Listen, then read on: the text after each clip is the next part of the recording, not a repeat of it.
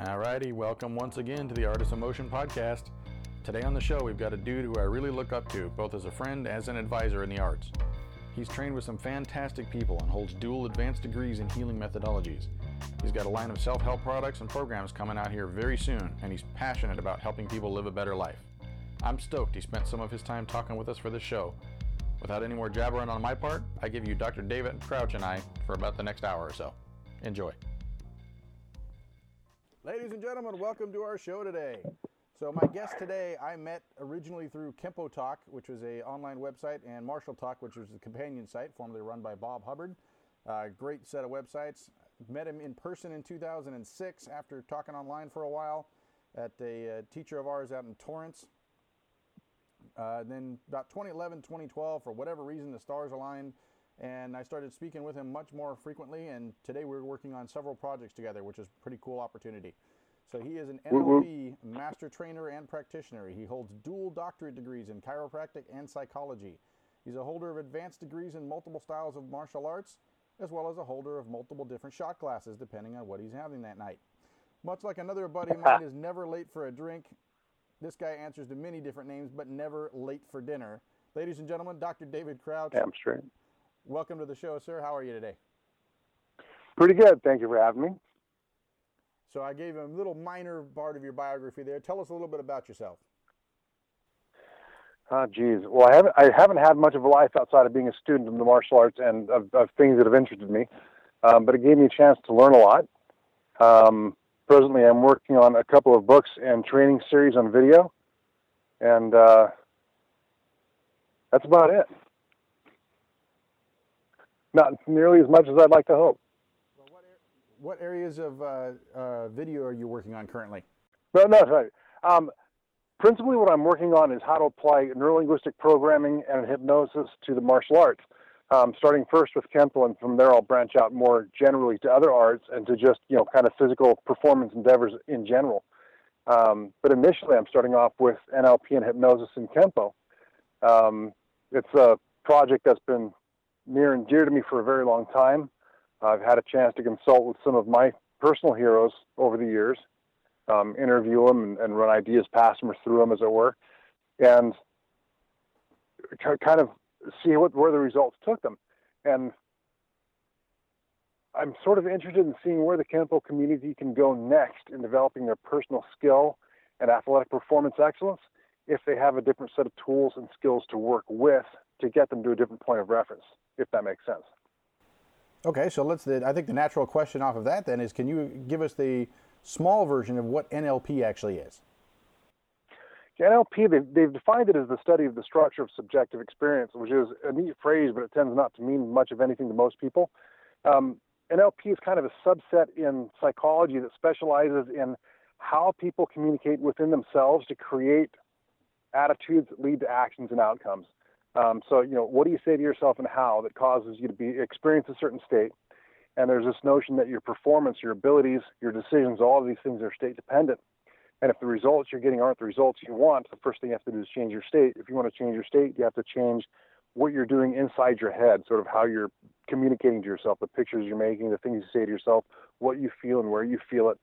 All of these components of intrapersonal communication dictate our state and then our performance. Um, so if you want to improve, you know, if you're a baseball player, if you're a Kempo practitioner, whatever you are, if you want to improve your performance, you have to improve your state. If you want to improve your state, you change your interpersonal communication. So that's what you're literally telling yourself and how that relates to what your performance is outside. Correct. And it can be not just what you're saying verbally. A lot of people think, well, they're just referring to internal dialogue. Uh, no, it's also the kind of images you make in your mind. Um, every starting point, all the beliefs that we have about performance, what we can or cannot do, uh, has an initial point of reference. And when they, we move that point of reference, kind of like moving where the laser dot is on the chalkboard, it changes all of the different mental files we have access to. And those mental files are filled with what we can or cannot do.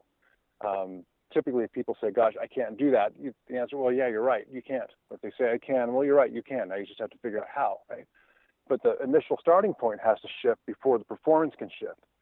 Um, a common example is, you know, the whole four-minute mile. For years, nobody beat it, and they thought it was physically impossible.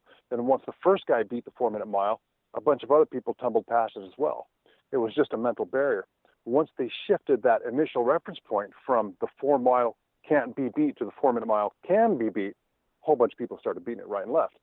Um, they just had to shift that initial reference. They had to move that laser dot to some other point on the chalkboard, and then they were able to tap into a bunch of different capabilities that they had not experienced before. This shifted their performance and made it possible for them to do things that they had previously thought impossible. And you can imagine if you take that to the martial arts, people hit plateaus, a training plateau. Probably the easiest way to describe what I do is to say, you hit a training plateau, how do you get out? What specifically can you do in your mind that will influence your body and move you well beyond a training plateau and into new territory? I think that's going to be a wonderful series of videos to get done. How far along in the video process are you for that specific piece of it?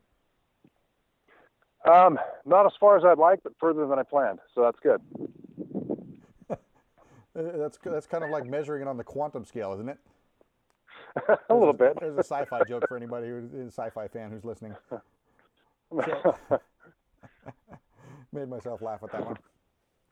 So uh, your website is neurologix.com, and that's N-E-U-R-O-L-O-G-I-X-X.com. Correct. Uh, cheap plug for you there. We're going to talk a little bit about that later on, but I wanted to touch bases on just one piece on there. In your biography on there, you, you mentioned you're an active neuro hacker. I like that oh, term, yeah. so let's let's explore that just a minute here. What is what does that mean, neuro hacking? Neurohacking is a subset again of what is typically called biohacking. So the, the biohacker and neurohacker philosophy is that we're capable of so much more than we've ever imagined. We just haven't broken into that territory yet because we haven't been managing our, our bodies, our, our physicality, and our thinking right. So a biohacker might say, you know, I, I think I can get more done and, and improve my endurance, improve my workout. So they're going to start structuring their sleeping schedules and their, their food intake and all these things around breaking new ground in those arenas. So neurohacking, if I say, eh, you know, the brain and nervous system govern every aspect of the body and performance, eh, physiology, and health, right? And if I want to improve my performance, if I want to improve my physiology, if I want to improve my health, then I have to find a way to tap into the supercomputer that is the brain, hack what is possible for it, and then implant the virus that's going to drive me into new territory. It's going to take me to, to places I haven't been yet. Yeah, I um, think so there was a movie that of, was talking about this. Wasn't that called The Matrix? Probably, right? Um, they, you know, they had the whole notion of it being a machine, and from an NLP perspective or hypnosis perspective, neurohacking would be attitudinal shifts, either by changing where you put your attention and your focus, or by and, and then supporting that nutritionally and activity. There's a, a discipline called functional medicine, and in functional medicine we say, you know, your health, your performance is ultimately is the result of the foods we eat, the thoughts we think, and the exercise we give our bodies, or the motion that we give our bodies. So if we're going to apply that to neurohacking, we say foods we eat. Some foods are going to superpower the nervous system, others are going to dumb it down, right? The thoughts we think. We know there are mindfulness and, and, and being mentally present sort of exercises we can do that will potentiate the ability to think more creatively and more freely. Do we do them? Not everybody does, right? And the, the, motion that we give our body um, in functional neurology, how we move is used both to diagnose and treat anything from movement disorders to neurobiological syndromes like ADHD and autism. So there's this notion that we can access corners of the brain that have gotten dusty by changing how we move, right? And if we were to apply that to something like Kempo, then that would change the warm-up sequence. Instead of just doing jumping jacks and push-ups and sit-ups and this sort of thing, the warm-up portion of the class, we would add motions that kind of kickstart. I always picture like trying to start an old motorcycle that's been in the garage for a while, right? And these movements that can kind of kickstart these back corners of the mind, which once activated, can help the athlete access new territory in their performance and just keep breaking from new territory, new territory, new territory. So each plateau, instead of being something that we move into for a while, just becomes a, a road marker in the journey. Yep, I was here, now I'm not. And if we could make that change every workout instead of every year or every couple of years, then we can start driving Kempo performance to levels that we've never seen before. And I think that would be a pretty amazing way to set us apart from any other martial art, as well as to set us apart from ourselves. I'm really looking forward to seeing sense? what you come up with for that kind of stuff because that, that's I think you're absolutely right. That's that's an untapped area of potential for us. So let yeah. me back up just a wee bit. Uh, we know obviously you're heavily involved in Kempo. I know how I know also that you've had several uh, experience in the past with, uh, or ex- extensive experience in the past with with other systems and styles as well. So can we get a little bit on your martial arts background? We don't you know necessarily need to go into every single teacher, every single piece, obviously, but you know let, let give me this a short version. I've had a lot of fun in Kung Fu, particularly Tien Shan. I've had a lot of fun in Eskrima. I've had a lot of fun in Judo, a lot of fun in Japanese Jiu Jitsu, and in Brazilian Jiu Jitsu. Um, I think those all make great adjuncts to Kenpo training, not as in a fill in the blank way, but like if you ever really get into Brazilian Jiu Jitsu, you start learning to move your body differently, kind of engaging your core as you move or before you move in a way that you're not really taught to in just straight, you know, straight barrel Kenpo. Um, and I like after I was in Brazilian Jiu Jitsu for about six months, I started opening doors differently. I started getting my butt in and out of the car differently. It just changed a little bit of, of all of how I moved. Same thing with Kung Fu, strengthened my legs, my core, um, created a better sense of movement around the periphery of my center that I, I hadn't had prior to that. Um, and I suppose all of these things are, are available anywhere, but I, it helped me to find these by going into other systems. Um, yeah, I, I think there's a lot to be said for cross training. I think it again opens up new parts of, of the brain, and by opening new parts of the brain, we open up to new capabilities. You come back to Kenpo with a different set of glasses on, you start seeing new potentials buried within the system that you might not have seen before. Okay, so obviously Kenpo is your your biggest passion from the martial arts, obviously. So mm-hmm. where have you been in the Kempo world? Some great places, some not so great places. You know, um, among the great places I'd count, I, I had a chance to start in some spots. I started off as a kid in Hawaii, and I started off in some Hawaiian Kempo locations.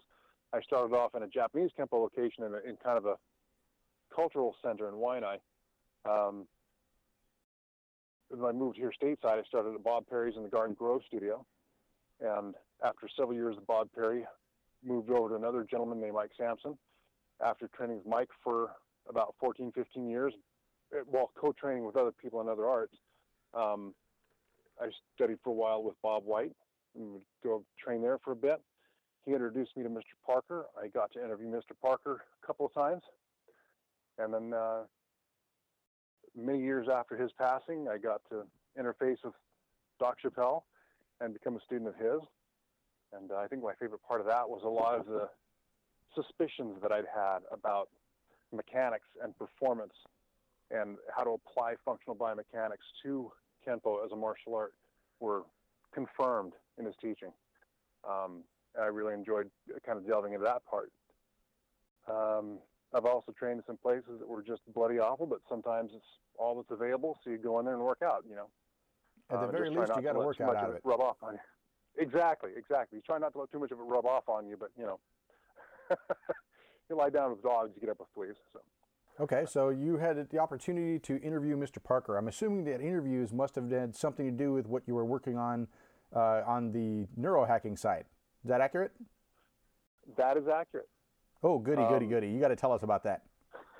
okay, well, um, NLP started off as this, as this, notion of saying, in the same way you can write computer programs in code, if we could crack the code of the way the brain and the body work together to write programs of human performance, then we can crack someone else's performance, figure out what code they're using to be amazing at something, and then take that program, stick it on a disk, so to speak, and go put it in somebody else.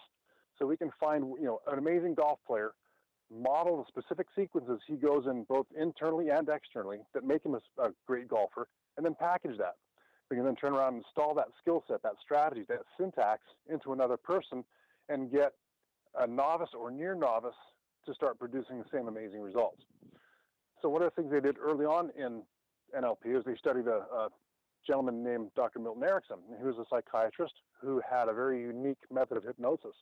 Um, when other people were saying, you know, I'm going to count from 10 down to 1, with each number you're going to go deeper, 10, 9, is very authoritative. Dr. Erickson would just kind of ramble at people and ask them questions and make observations that were, you know, phrased in a puzzling way, and they just sort of drift off into, into a trance. And they studied the heck out of him because they loved the way he languaged ideas and uh, formed this thing called the Milton model, which was a condensation of the main points, the key core concepts that they had seen in, Milton Erickson. And that, so you have the Milton model, and that's kind of like their master's thesis, so to speak, for this this encapsulation of modeling in NLP. And I wanted mine to be the Parker model, right? And Mr. Parker was very interested in things like the superconscious mind and in altered states of consciousness and how they relate to performance. Um, Mr. White introduced me to him. I didn't get to really hang out with him for about a year later. There's some school requirements that I was working through, but I finally got to get up there and hang out with him and interview him. And the idea was to to crack Mr. Parker's code. What is it he's doing in his mind that is different from what's going on in everybody else's that's causing him to move the way he moves? And then we can kind of encapsulate that into a, a transferable information packet. And, you know, stick it on a disk, go plug it in somebody else. And you know, you know some I got some great information from those interviews. And then uh, when I was overseas in, in Brussels, Belgium, he passed, and I just never really had the chance to finish it. So I just sat on it for years and years and years. And there's two key components that came out of it. One is what you know, if we kind of call the Milton Erickson piece, the Milton model. You know, I'd probably call this, you know, the the Parker model. So there's that part that he did, but then there's also the technology of what happens if we ask your mind to imagine a new you 10 years from now who's 10 years better than you are today? Your brain will fill in the blanks. It'll go, well, I do this differently, I do that differently. So, okay, great, cool. Now open your eyes and start doing those things. And you can effectively collapse time and get your body and your mind to start working together to create new levels of excellence that otherwise would not have been available to you had you not taken the time to consider that option, right? And when we do that as individuals, we get to parse our own brain. Instead of taking someone else's model of performance excellence, we can ask our own brain. Picture yourself 10%, 15%, 20% better than you are right now. What's different? You know, if you're going to be 20% better at a jab cross combination, what's different than what you're doing right now? And you have the brain will answer you. If you ask it, it goes, Well, I'd be doing this. You go, okay, cool. Open your eyes and do it move the way you move, feel the way you feel, breathe the way you breathe when you're 15, 20% better. And people are very consistently opening their eyes, engaging the activity, and they're X percent better, you know. Um, so that for me is, is the big piece is say rather than just taking somebody else's floppy drive and putting it in you, why don't we find out what your neurosoma has in mind for yourself, yay, so many years from now. And that's and, you know, in NLP they call that timeline or collapsing timelines you know, if I want to take a picture of you now and I want to take a picture of you five years from now, what are you doing differently five years from now than you are now? We're going to, and then have you step across that time span in your mind to point five years in the future and start moving the way you move five years from now. And we can do this with people relatively quickly and generate some pretty profound results when we get them to engage.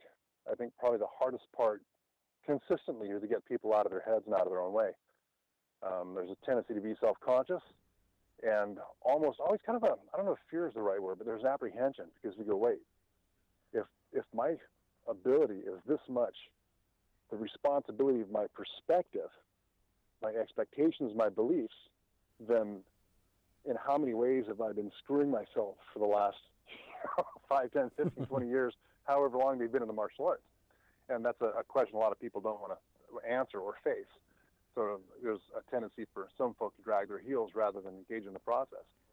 And this is some of the stuff you got to work with Mr. Parker on? Yes, yeah. I, I, I did a timeline journey with him. I said, you know, close your eyes. 20 years in the future, what are you doing different? Even if you've been practicing yay so many times, thinking about it, mulling things over, watching other people to gather their influences, you've been doing this for 20 more years. What's different? And uh, he, he came out with a whole set of of different answers and different perspectives and different solutions than I think what most people are accustomed to thinking of as being, you know, Parker Kempo. Um, you know, that's that's was an amazing and profound insight for him. Is are you going to have that same insight? Are you going to have that same destination that you go to if we ask your body and mind to do their best for yay so many years? And that's where we go back to the subjective psychology component, objective and we say, what is it, your psyche and your body and your brain want to pick out of the future and mark as a as a new pin in the map, right? And that was back in the 1980s, obviously. So uh, I'm assuming there's probably not a whole lot of video available of those sessions, right? No, I tape them, um, but it's just you know you move so many times, and it's been a long time. I wish I had those things; they'd be like gold right now, but I don't. so. You wake up at 3 a.m. Where did I put those? Oh darn it! That's right, I don't have them. oh, you have no idea. You have no idea. I have turned the world upside down and inside out looking for those things, and I, you know, I have some suspicions about where they've gone, um, but it's, you know, it's conjecture until I find them. They're in the ether somewhere. yeah. So. Oh yeah, you're absolutely right. Those would be gold right about now. Yeah. Okay, so uh, multiple lineages in Kempo. You've had uh, experience with a whole bunch of different really cool people. Um, you did some Japanese Kempo. You did uh, various forms of stick fighting. You did various forms of judo, jujitsu. Uh, you've got some traditional karate in there at some point too, right? Oh yeah, yeah. I think that's necessary. Everyone, everyone should take a traditional Japanese hard style of karate to learn to embody that level of tension and commitment.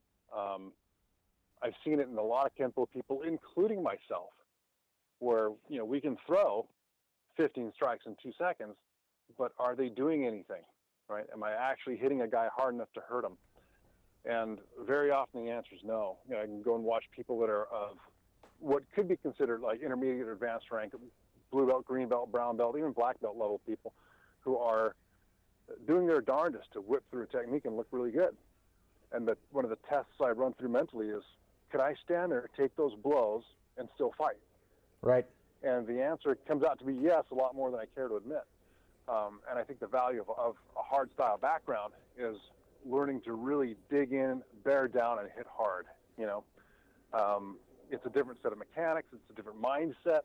Um, but I've always thought, you know, everybody should go spend a year in Thai boxing. Everybody should go spend two years in a hard style, two years in Brazilian Jiu-Jitsu, and you know a year or two in judo, and uh, just kind of get those influences into their tempo because they, they make a difference. When you hit a guy, it should hurt him, right? If you hit a guy five times, it should leave kind of a pile of of mud where there used to be a human.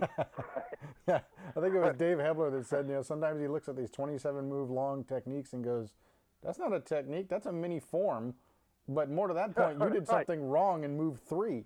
Yes, yeah.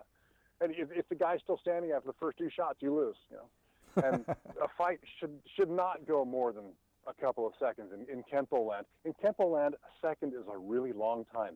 You know, you should be able to get a lot done in the time it takes to go 1,001, right? And it particularly to go two seconds, 1,001, 1,002. But that only counts if the hits count when they make contact.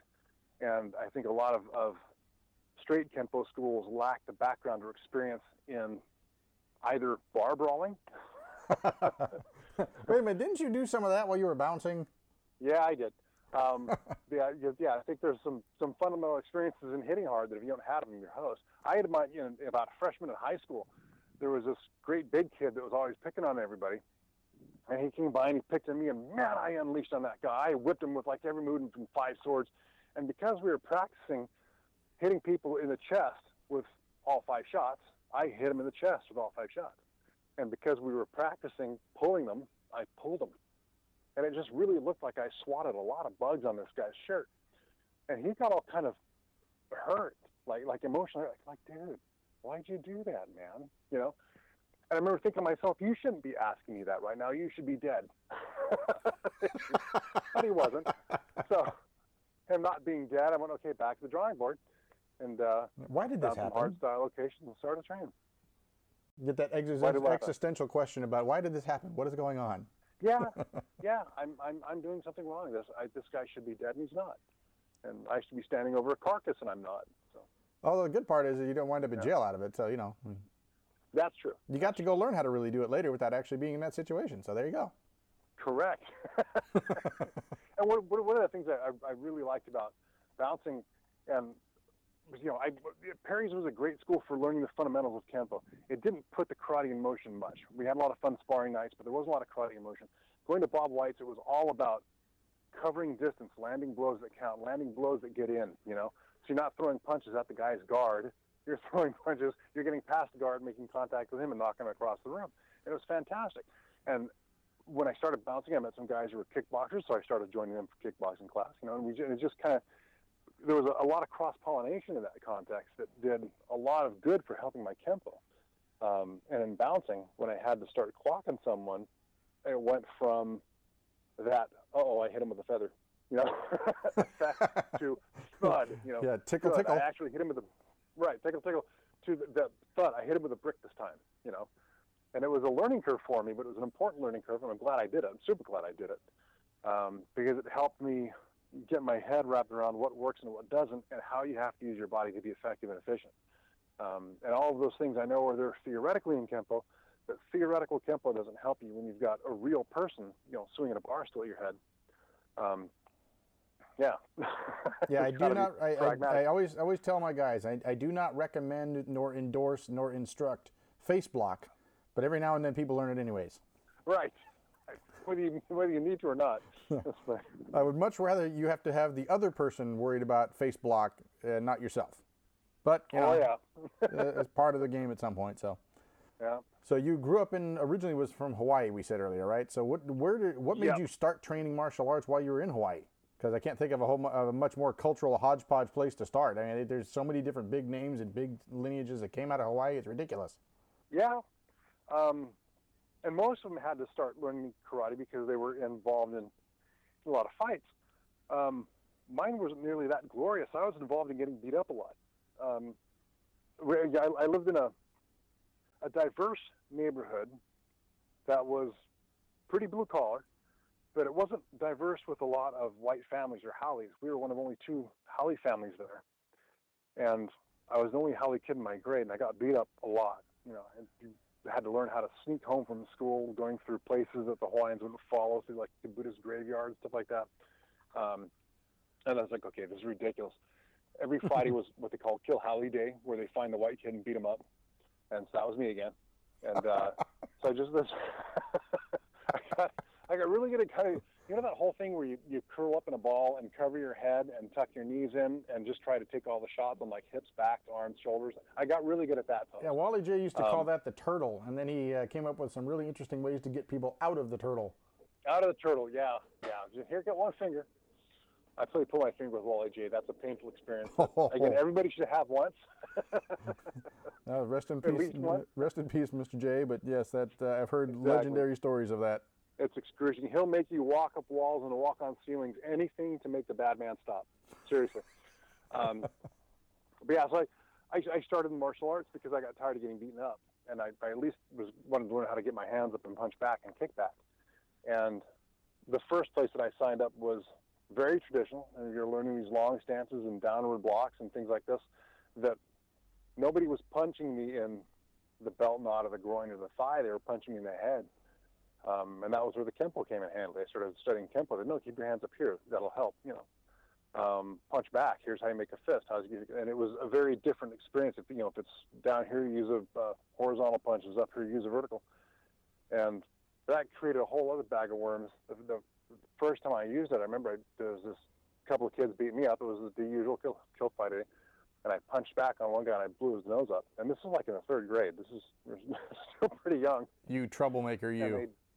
I, uh, and then they, they banded together like a pack of wolves and hunted me all around the campus, and I had to go hiding from spot to spot to spot to spot to spot to get home. 'cause although I could take one, there's no way I could take 20. So I still ended up running home all the time. Well, in some ways, you haven't learned yet either, have you? no, I'm I know.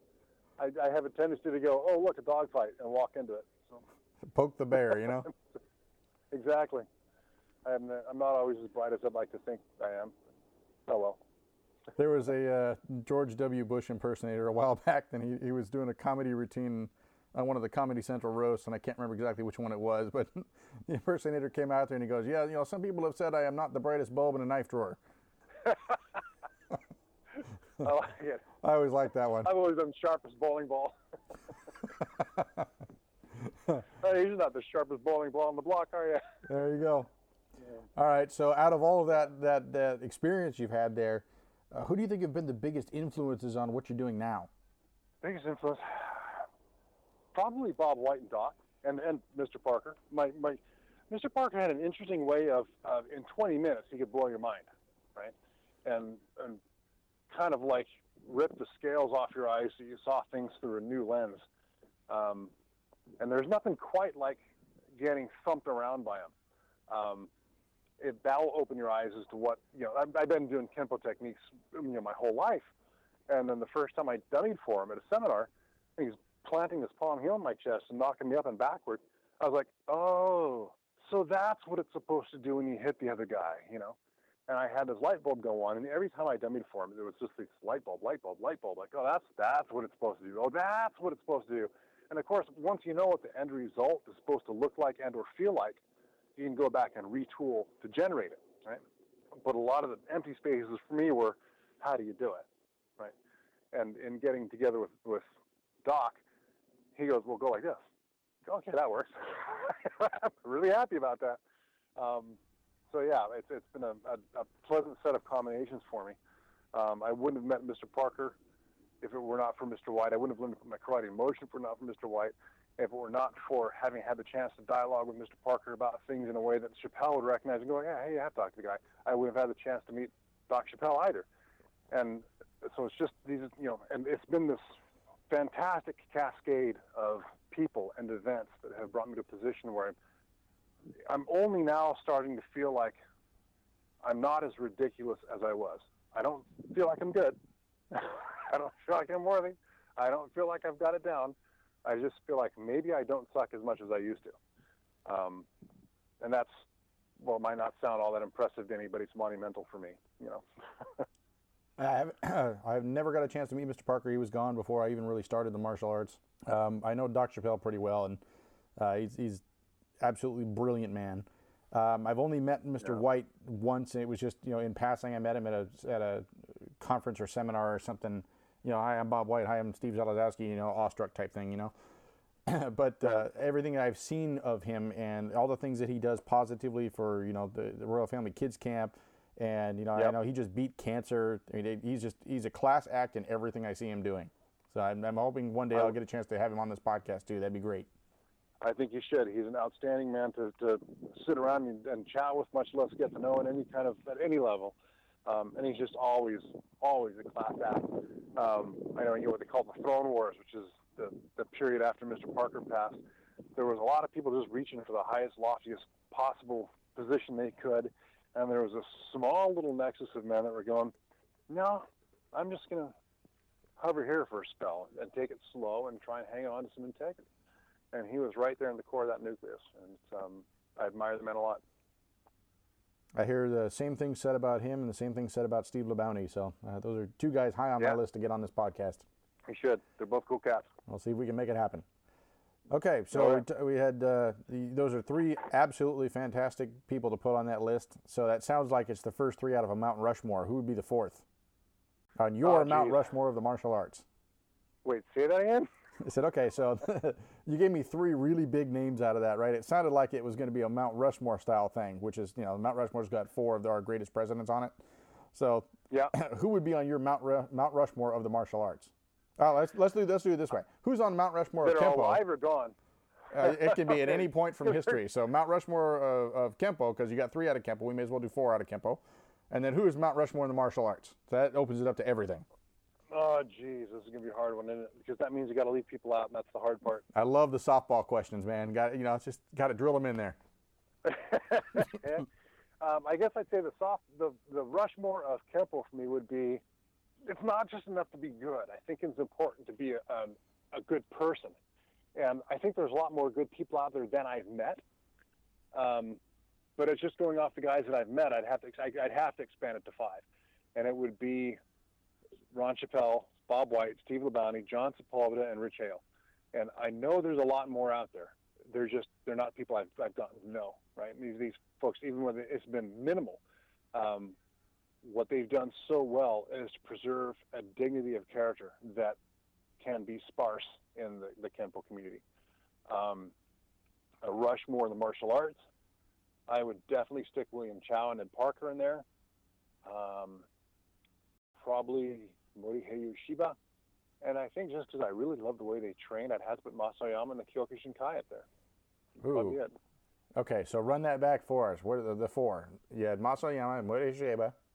Blech. Yeah. Morihei Ueshiba. There we go. And Let's try that again. That guy, how are you? You gotta go before you say it, and then just hope you get it right. Um, Professor Chow and Edmund Kealoha Parker. That is a who's who indeed. It's it's it's definitely an influential group for for the way my thinking goes. Um, I think you know Mr. Parker did a fantastic job of putting together a very comprehensive system um, and a series of definitions and whatnot.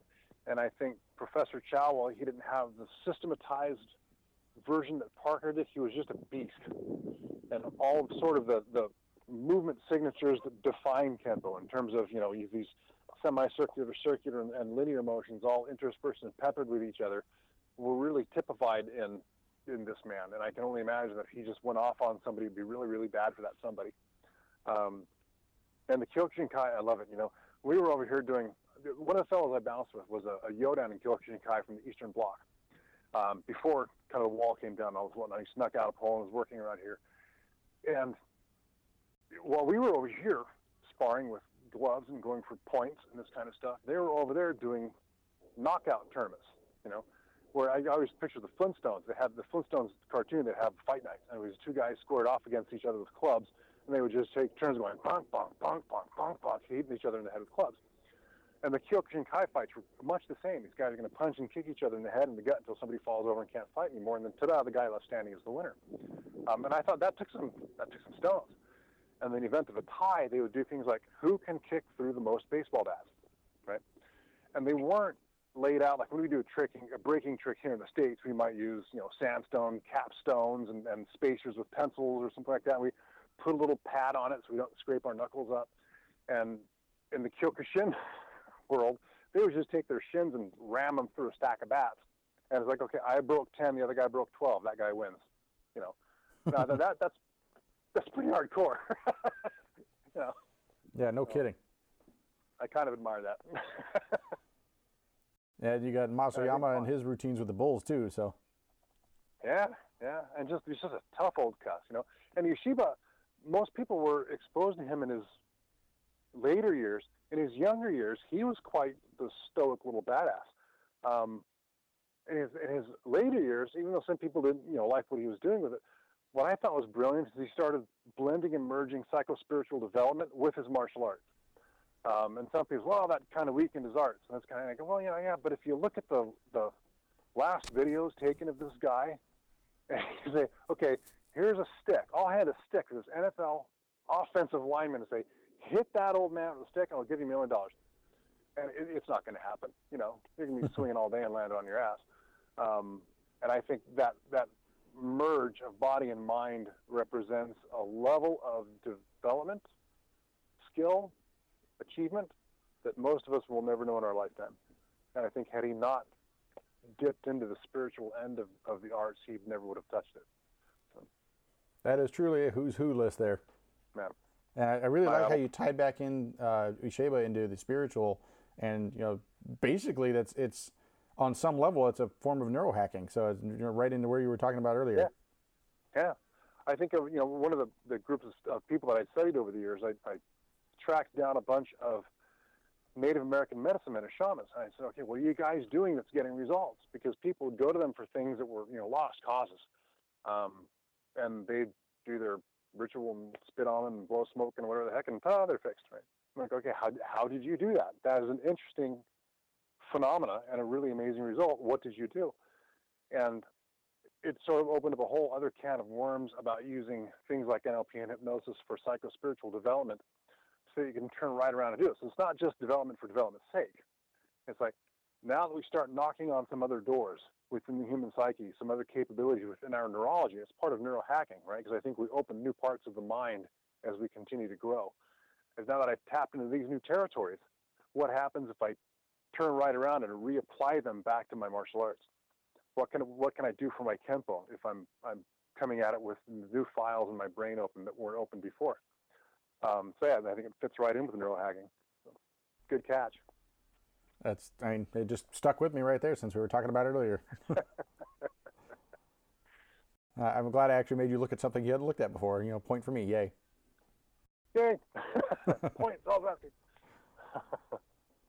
okay, so let's let's go into uh, another aspect of this whole big giant martial arts pub- uh, you know puzzle here. So you started martial arts in Hawaii, been through traditional styles, been through quote unquote non-traditional styles, got into neurohacking on multiple different areas of it, and then are now applying yeah. that into your next place where you're going, which is your your development of uh, what is going to be taught in your lineage, as well as how you're trying to help the entire Kempo community, then later on to the whole martial arts community. It's a hell of a big project, yeah. man. Yeah, but somebody's got to do it, don't they? How are we going to get that Somebody done? had to be the first guy to, yeah, somebody's got to be the first guy to, to break the four minute mile. And I, and I think that we get in we get in a rut. I'll see these guys that are strutting around wearing 10th degree blacks, not just in Kempo, but in other styles as well, whether it's a real one or a made up one. And they've been doing the same handful of stuff for you know, 20, 30, 40, 50 years. And yeah, they're good at it. There's no doubt about that. But when you watch a movie, you can you do it better? And if you could do it better, what would that look like? And I just keep seeing the limitations that people have embraced as a definition of who they are. And what's intriguing to me is this idea that if we if we stop identifying with the predisposed definitions we've used in the past, right? I am this. Dave Crouch is this guy. This is who I am. If I stop telling myself that story, who can I become? And this this transformational aspect. You know, I was like working with you know work with clients. I tell them we break our chains by growing out of them. You know, um, get so big that the old definitions of who you were don't count anymore. And this kind of transformational process, I think, can take all of the martial arts to a level of skill and applicability that it has not seen before. Um, I, I, poked my head in the karate studio last night, and I was watching these little, you know, like 105 pound, late teen, early 20 girls wearing green belts, throwing kicks that would not move anyone. If I held up a piece of paper and said, "Kick this out of my hand," they probably couldn't even hit the piece of paper and they're yet they're at a rank that 30 years ago you didn't get it unless you had a lot of blood, sweat, and tears and blah blah blah blah. You know, so it's like, does that mean it's all deteriorating? No, it means we have different reference standards, right? And I don't think bringing back old reference standards will necessarily take us to new ground. It will just take us to an old new, mm-hmm. you know. And if we want a new new, then we have to say again, let's take a good, honest snapshot of where we are right now and then let's use our best creative, projective imagination skills to go when we're better, when, when we can take a look back 20 years from now at how good we were and say, what were we thinking? You know, we thought we were badasses, we were fools, right? What are we doing different? If that's who we are 20 years from now, what is making us 20 years better? And I, I think if we can start raising the bar, breaking that four minute mile, then we'll start seeing more and more people break that four minute mile and more and more people start embracing models of training that push performance. And, uh, you know, years ago, there was this cross training influence in athletics where if you were a, a sprinter, there was a school of thought that said the only way to be really good sprinter is to get out on the track and sprint. And so all we're going to do all day is win sprints. You're just going to run around the track, take a break, run around the track again, and the coach is going to yell at you to do better. And then someone said, gosh, what if we cross train? What if we take these sprinters and we have them doing squats and lunges and all these other core and leg strengthening exercises? Although the chest isn't connected to the legs, it's connected to the guy who owns the legs. So why don't we develop chest, arms, shoulders, back, you know? And then the sprinters that started hitting the track no longer looked like scrawny long distance runners. They started looking like these buffed out bodybuilder studs, right? And they started breaking more and more records. And that cross training notion is something I think if we apply, if we make mental applications a necessary component of cross training the martial arts, that we can improve. It'll start small, but like a snowball, we can improve everyone's placement and skill level in the martial arts globally. Um, I probably won't be alive to see it, you know, um, but I would like to see that girl who's a green belt who would just miss the piece of paper be able to use her toes to pierce a hole in that thing as a white belt. And I think if we start doing mental application cross training, that that's achievable. Does okay. that make sense? Yeah, it makes perfect sense to me. I, you know, cross training and anything helps out as far as I'm concerned, as long as you know what you're cross training in is, is knowledgeable.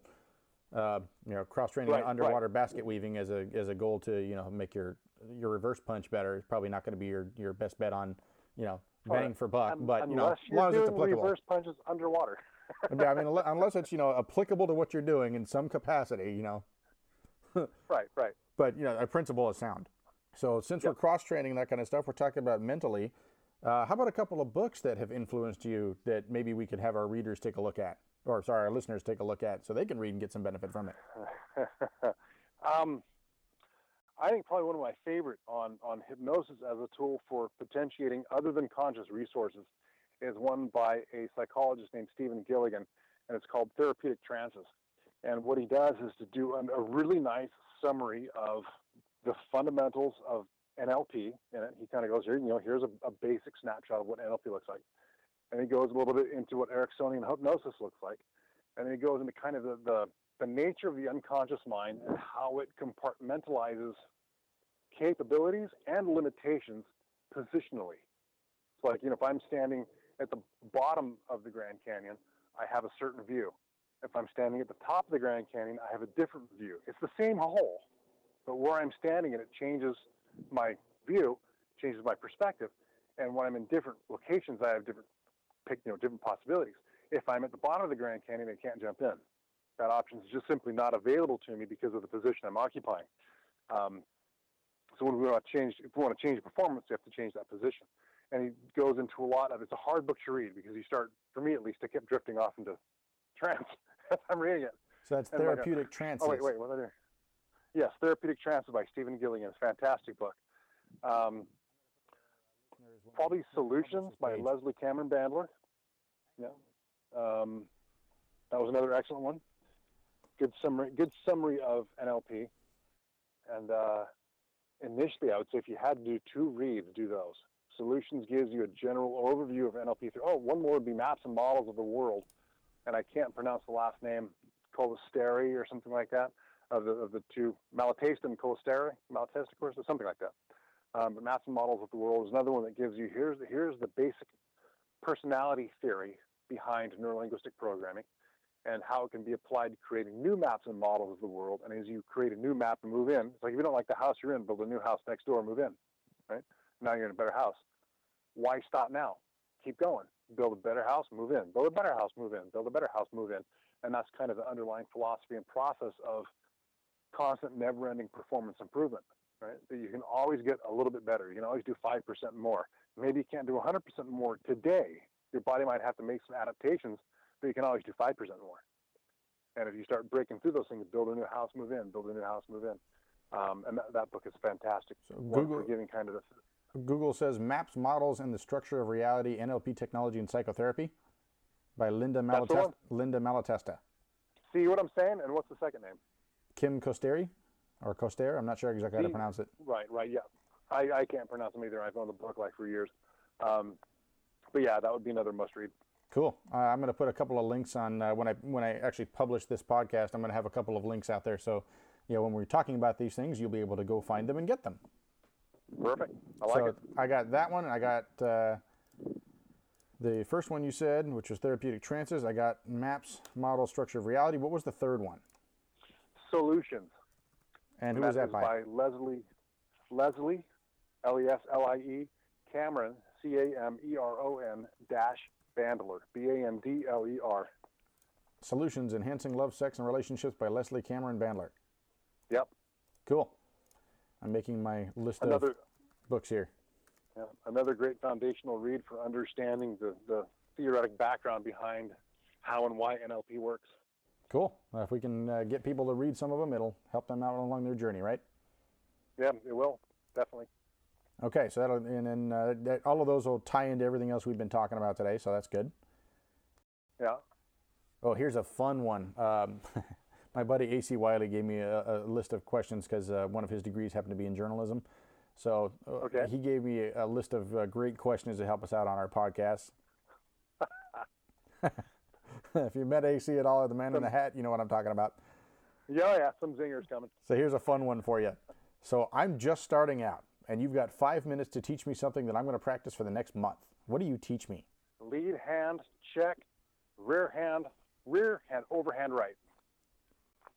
push the guy's hands down or against his own body with that front hand, and with your rear hand come screaming out of the high back 40 and bust his nose all over his face. I love this podcast because everybody I ask, I get different ideas out of. It's great. it is great. I, I worked with a guy when I was bouncing who that was his his one move.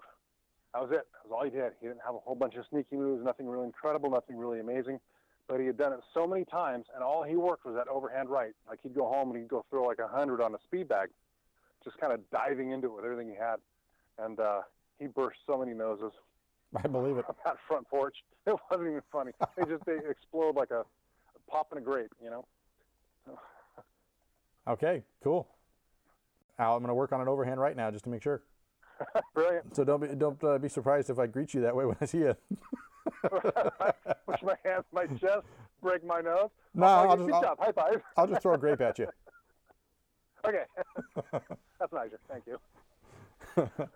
I get. I get to keep my nose. I'm very happy. Yeah, that's right. You know, otherwise I'd have the wife coming at me, and that wouldn't be any fun at all. You know, I, I don't want to deal with that. no, no, she's vicious. all right. So, who's the most significant person in your martial arts journey that was not one of your instructors? most significant in my martial arts journey is not one of my instructors. Probably Milton Erickson. Okay, now you got to tell us how that's influential to your martial arts journey. Um, Erickson's model of the unconscious mind was that it is linked to an unidentifiable, unending source of creativity. And um, you know, Mr. Parker in Mental Applications referred to the the super learning book, and where they use the phrase the superconscious mind. You know, referring both to the the highest part of our own mentation, but also that there's a level in which you know, kind of like all the minds share the same TV wave, right? and you can tap into that wave, you have access to endless creativity. And what he would often do is to put people in a pickle, and the only way out is to find a new solution. And that new solution seeking would cause them to, you know, if you want to stay with the notion of like the, or the, the metaphor of there being a lot of different rooms in the mind, it would cause them to start trying a bunch of other doors really fast.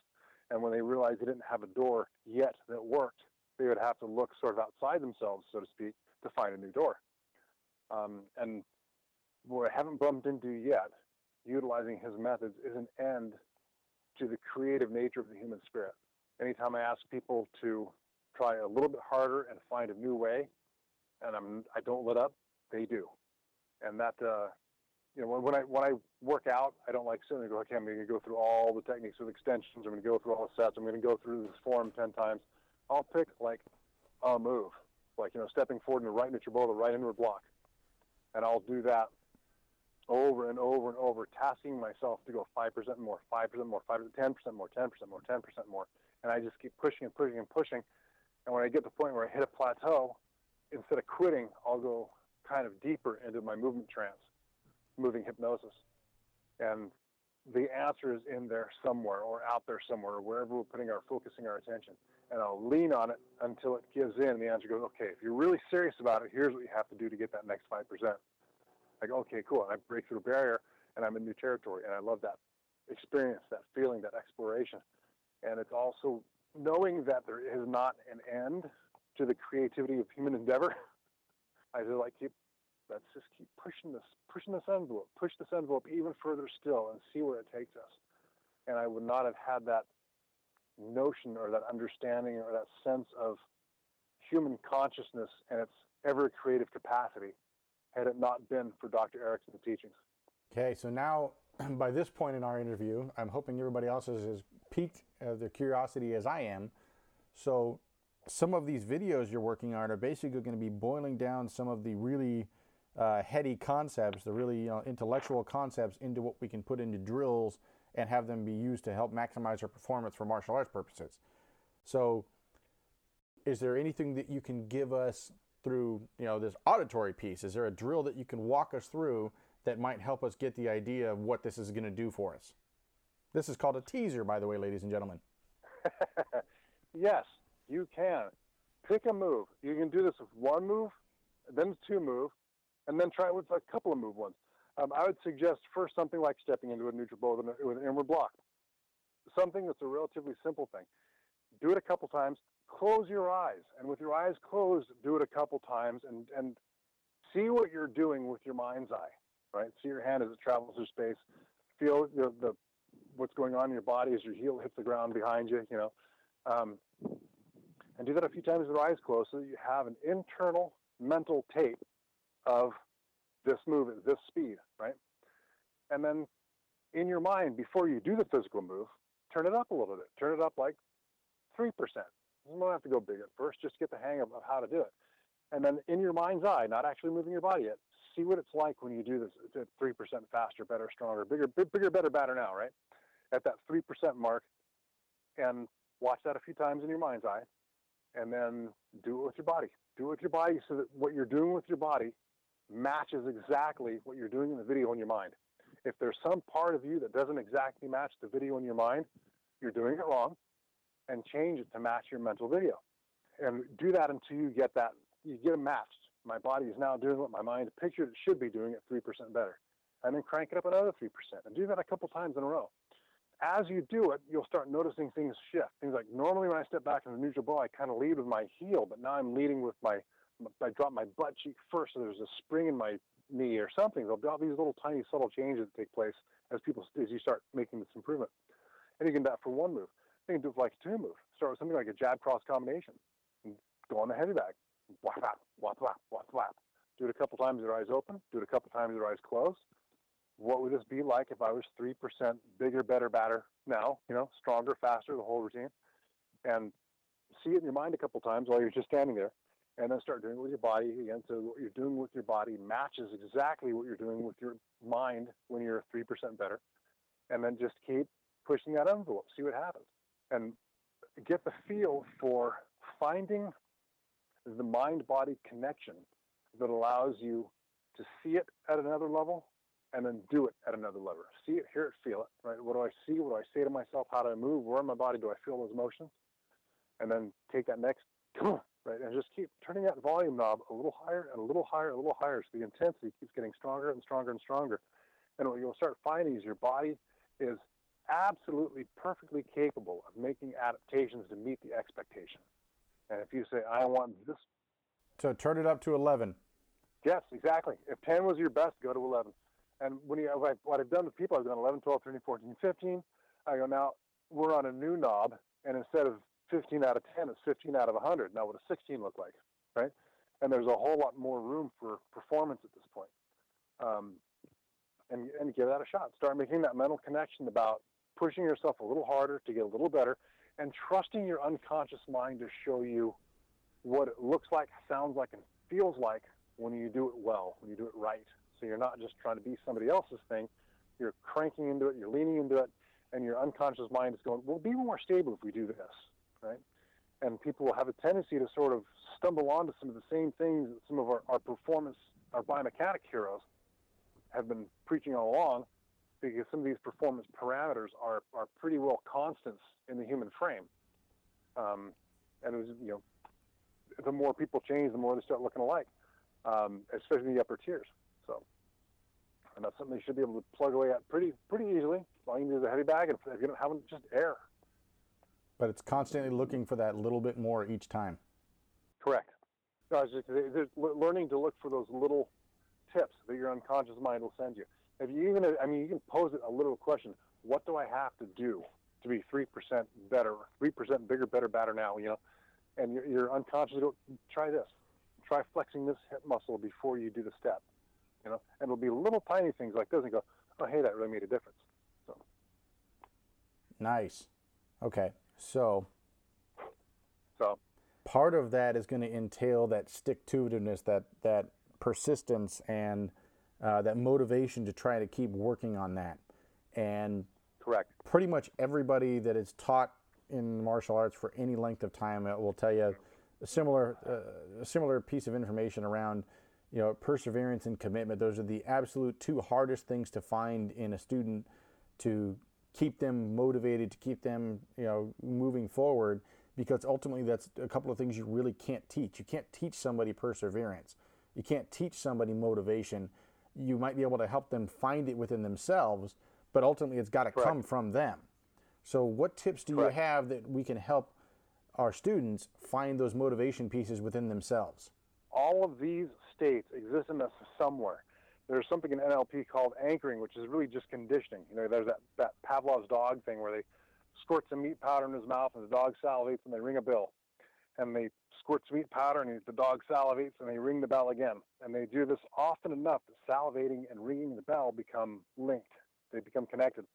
And then pretty soon, even without the meat powder, all you have to do is ring the bell and the dog starts salivating. So you can have the person, have the student access or find within themselves a previously experienced perseverance or commitment. You know, you want to see perseverance. Have you ever had to go to the bathroom and can't find one? Right? Do you quit? you keep moving. You keep knocking on doors. You keep looking for that Johnny on the spot that's been left on a construction site somewhere. You start getting creative. You start getting you start getting you know resourceful in, in, in your attention. Um, and you're very persistent about it because nobody wants to, you know, shite themselves in a well, public or wherever the hell they are. Um, so that you can say, ask them questions and ask them. The revivification is the term we use for asking someone questions that cause them to re-experience the experience as they had it at the time. So, have you ever had this experience? And they go, Yeah. Okay, what did it feel like in your body? How did you know you had to go? How did you know you had to go now? And then as you see their body kind of start to shift as they're accessing the memory and thinking about what the answer is so they can respond to you, reach over and do something like clamp them on the shoulder or snap your fingers, right? And that becomes the ding and the salivation.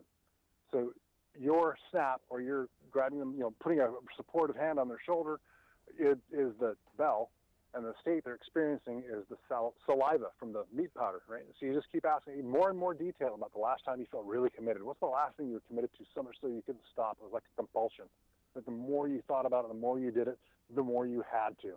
And as they go into that space, you you snap, you, you ring the bell, whatever your bell ring is going to be. It can even be something you do to yourself. You can reach up and pick your own nose as they're going inside. Picking your nose becomes that ding, right?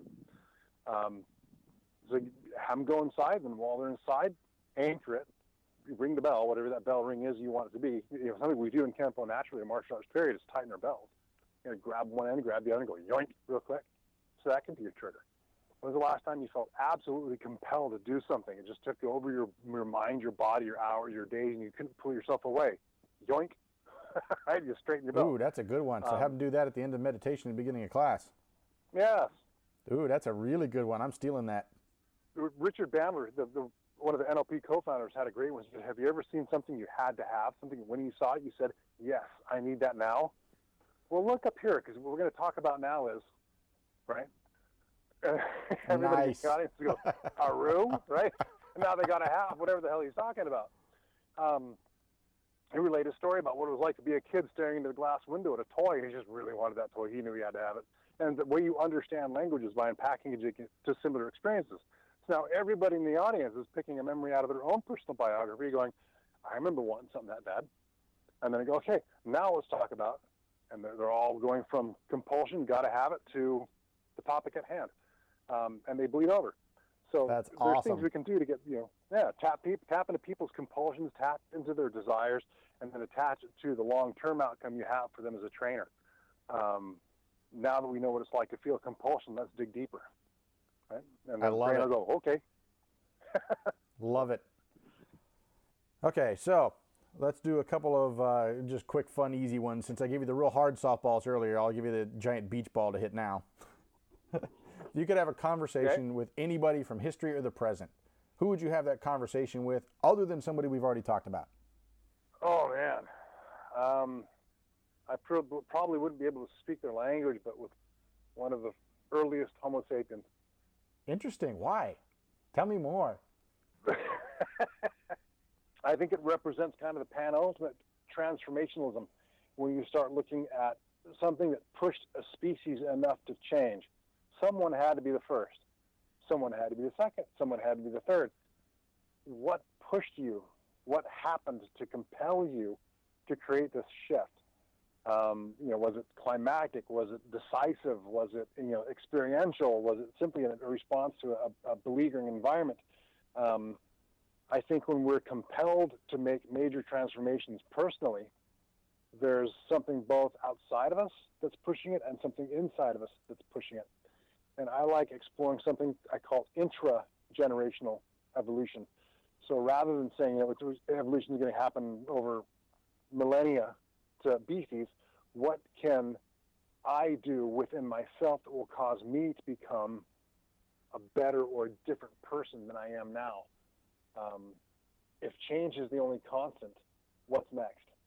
Right? Nice. And I would be I would be curious to know what that looks like for one of the first members of a new species. I have never thought Makes about sense. it in that capacity before. That is, that is once again, man, you just blew my brain out there. Sorry. no, that's a good thing. I never would have thought about it in that context, but that I mean, that literally made me sit there and go, "Wow, that would be an interesting conversation." You know, presuming obviously yeah. get past the language barrier. Yeah, yeah, or the lack of language, whichever. Yeah, whichever way that goes. But as long as we can communicate, that's going to be a real interesting discussion. Right. Bring a chalkboard so. and some bones. I don't know. yeah, I don't think they had Oreos back then either. So you know. No, darn it. Or beer.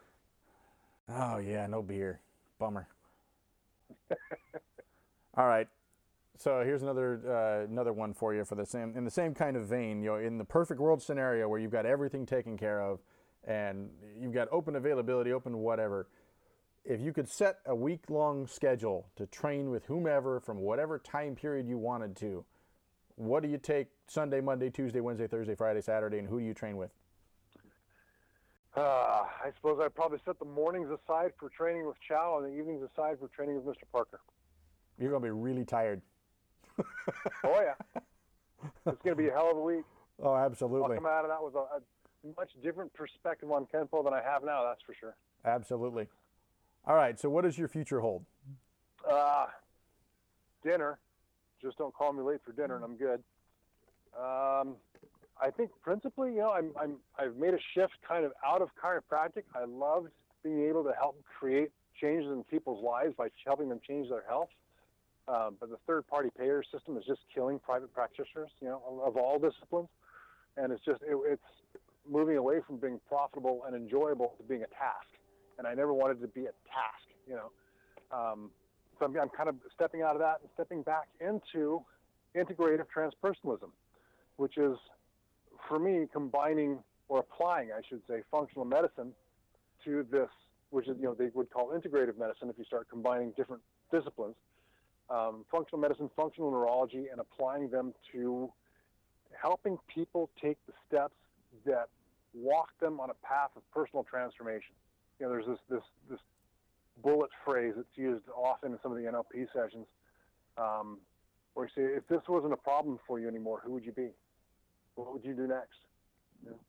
And and when we find out in detail who a person would choose to be when they were no longer struggling with the things that are on their plate now, then we have an action plan to propel them into that future.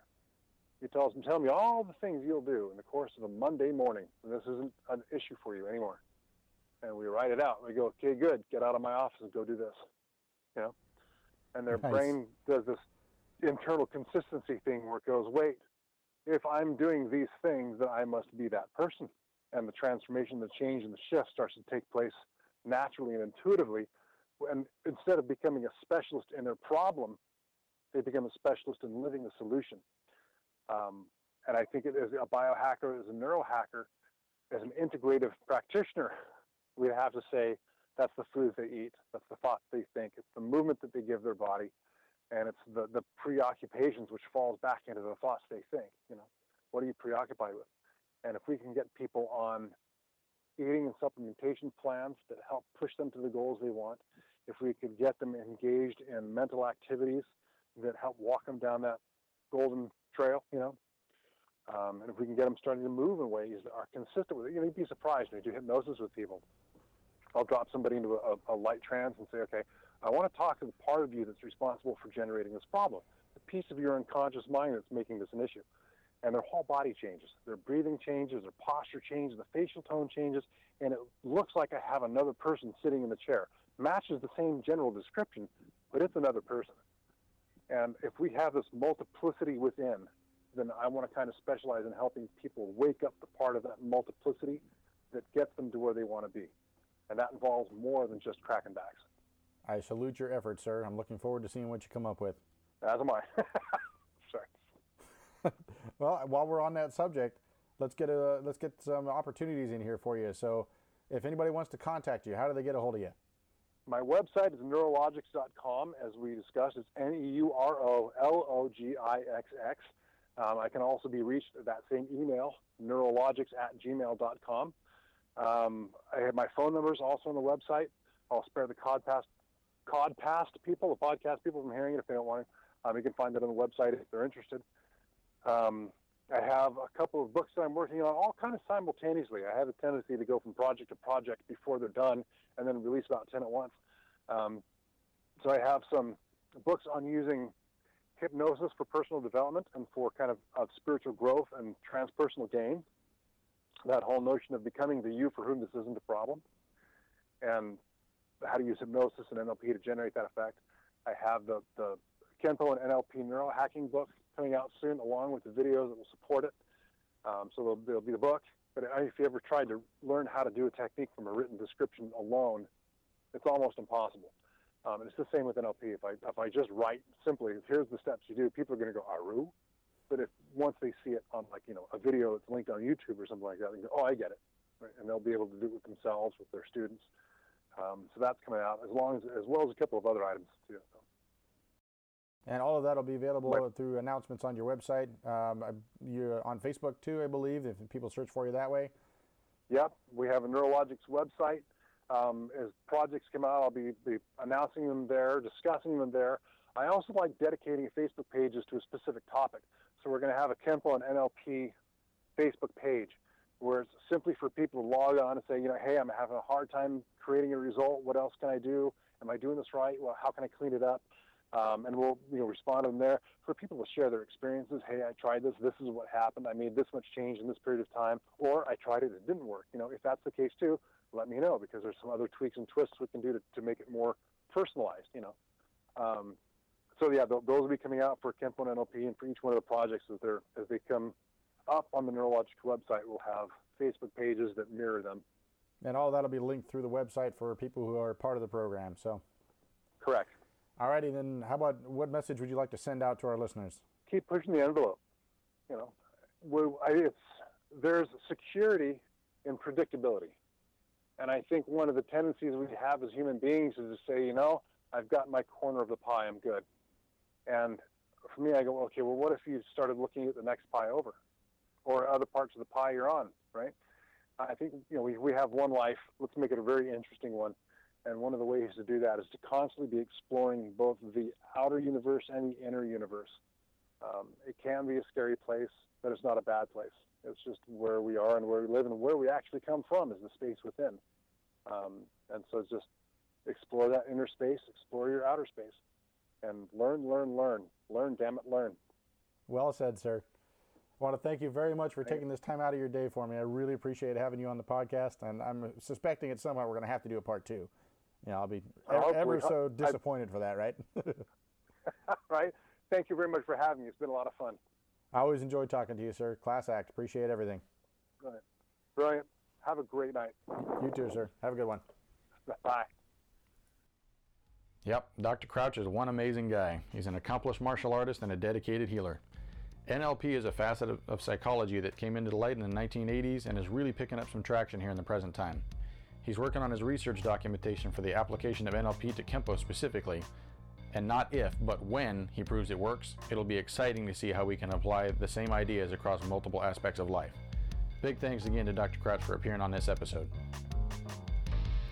Episode number six is up next. We're going to be excited to bring to the show Shodai Soke, Mr. Mike Andrus, talking about his martial art of Hon the You Stay Safe Dojo, and his history in the arts. Mr. Mike has worked with numerous individuals who have personality disorders like the autism spectrum and physical limitations like being confined to wheelchairs. He has a ton of great information and he's one of the most positive people I've met in a long time. I really enjoyed my conversation with Mr. Mike. Tune in next episode to hear his story. Let me see. Oh, yeah. Uh, find us at www.artistomotion.com. Subscribe at iTunes at artistemotion.com slash iTunes. Leave us a rating. Leave us a comment. Same thing for Google Play. It's www.artistomotion.com slash Google Play. Find us on Facebook, Artist of Motion. Email pod at artistomotion.com. You know the routine by now. I think that's about it for this one. I'm Steve Zalazowski. Catch you next time on the Artist of Motion podcast.